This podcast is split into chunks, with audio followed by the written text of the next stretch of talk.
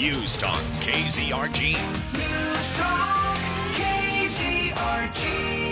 FM 102.9, 105.9, AM 1310, and on your smart speaker. It is News Talk KZRG. Peter Thiel, Steve Scott, and Ted Bohorquez. Yeah, I'll tell you what, he's the president of American Commitment. His name is Phil Kerpen. If you follow him on the Twitter, uh, he usually has some pretty neat stuff to discuss. Uh, Phil, welcome to KZRG. How are you? I'm great. How are you? Excellent. You wrote a piece called More Debt Without Spending Reform is Dirty. Debt limit. Uh, we're on a way right now. It's uh, uh, Republicans have drawn a line in the sand. Uh, do you think uh, Speaker McCarthy cracks?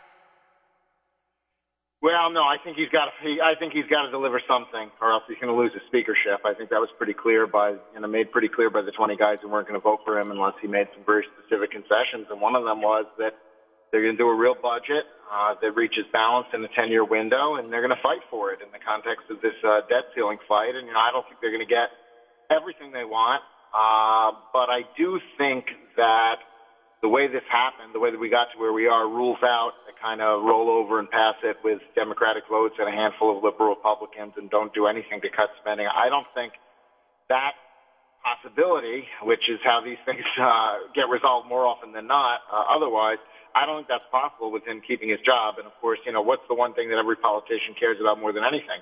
Keeping his job.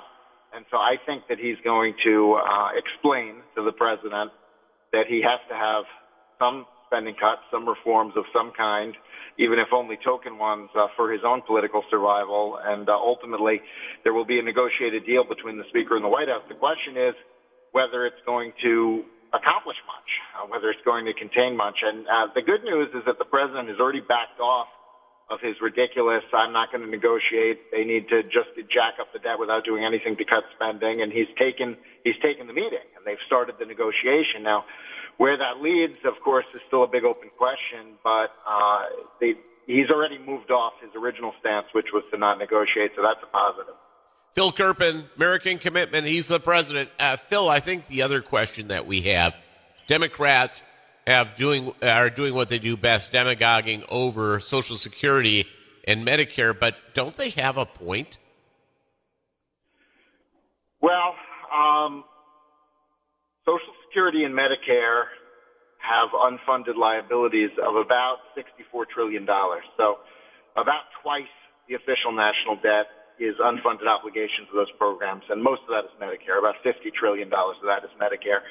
Uh, that said, I don't think you can touch those in the context of a negotiation like this because you'll just get destroyed politically. And I think Republicans know that. And so as huge a problem and as real a problem as those programs are, I think that it would be a total waste of effort and would backfire spectacularly uh, to try to address them in the context of the debt ceiling fight. I think they really need to focus on all of the wasteful and destructive spending in the regular budget and trying to get that under control and uh, and leave the entitlement uh, fight for another day because you can't reform those programs in a way that make you know a bad deal even worse. Those programs are not a favorable deal as it is, and so if you just go in with a slash and burn and cut benefits or something like that, then you're really ripping people off. So, I mean, I think the reforms to those programs need to move uh, towards, you know, harnessing real investment and real investment returns in Social Security so we can have higher benefits. And the Medicare li- liabilities cannot be addressed without fixing the entire healthcare system, which, as we know, Republicans have uh, many good ideas on healthcare, but they can't agree on any of them. And so, you know, I, I think that as, as important as it is to address those programs, it would be very foolish uh, to do anything but what they have been doing, which is say we're not going to touch that in the debt ceiling context. And by the way, I thought the president looked kind of ridiculous when he said the, pre- the Republicans want to end Social Security, and they all yelled at him and said, "No, we don't." And then he was like, "Oh, okay, that's good." So I, I don't. Um, know, I don't think the Democrats are necessarily going to score much politically with that demagoguing because I think the Republicans are just going to say over and over that they don't want to touch those, um, which, you know, is probably good politically, but at some point we're going to have to touch them because we're, you know, those programs hit insolvency, uh, Medicare in six years, Social Security in 12 years, and what happens when we hit insolvency is automatic very large benefit cuts. And so the argument to do nothing is actually an argument for very large automatic benefit cuts unless they're just going to, you know, print the money to backfill it from general funds, and then that would be chronically inflationary. So I do think we have big problems in those programs, but the politics of the situation dictates that they not be dealt with in the context of this fight.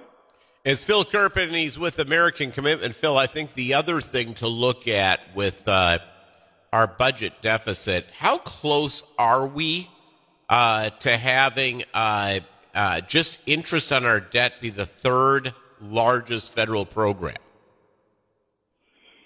Uh, I mean, I think we're already there for it being the third largest. Only the Defense Department and HHS are bigger, and you know we're we're pretty close. We're like five or ten years away from it being the biggest thing in the federal budget if interest rates continue to stay where they are right now. We we got uh, very spoiled by the ultra low interest rate environment, and that environment's gone now.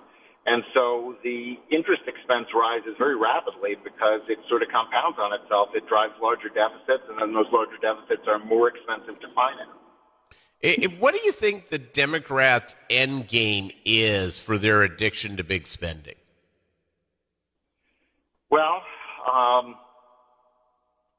I think their end game is just to print more money. I mean, I don't think they've got a plan to fix the problem. I think they, uh, you know, their whole mentality is spending is good politically because the people who benefit from it appreciate it a lot more than the you know everyone else across whom the uh, cost is spread.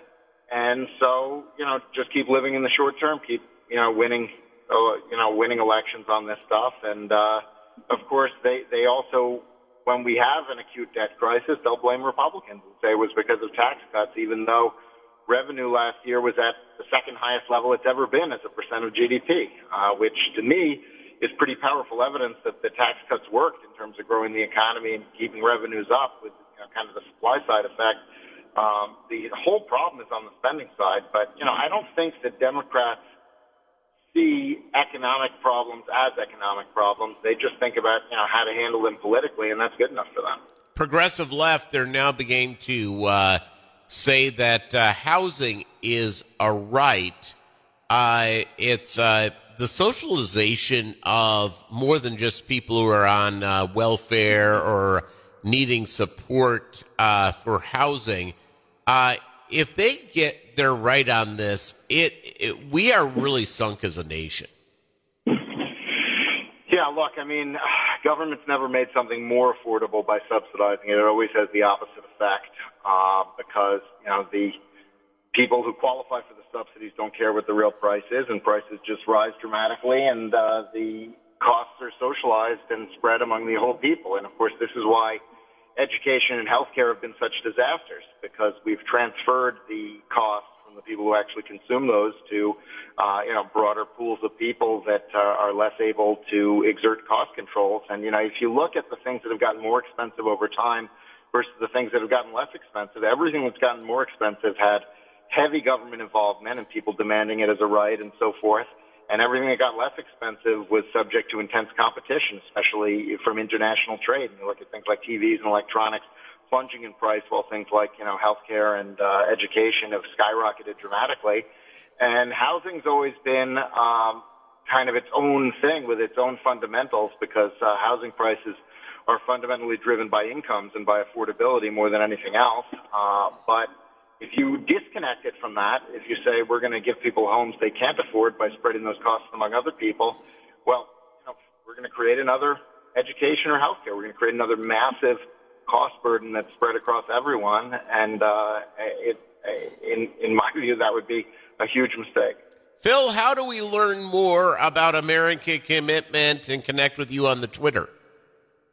AmericanCommitment.org is the website, and we've got a bunch of action items there that rotate through on the top. And uh, you know, I, I, we just redid the website. It's much easier now to use than the old one. If people haven't been there in a while, give it a new look. AmericanCommitment.org, and the Twitter is I'm a little bit of an addict. I'm on there a lot.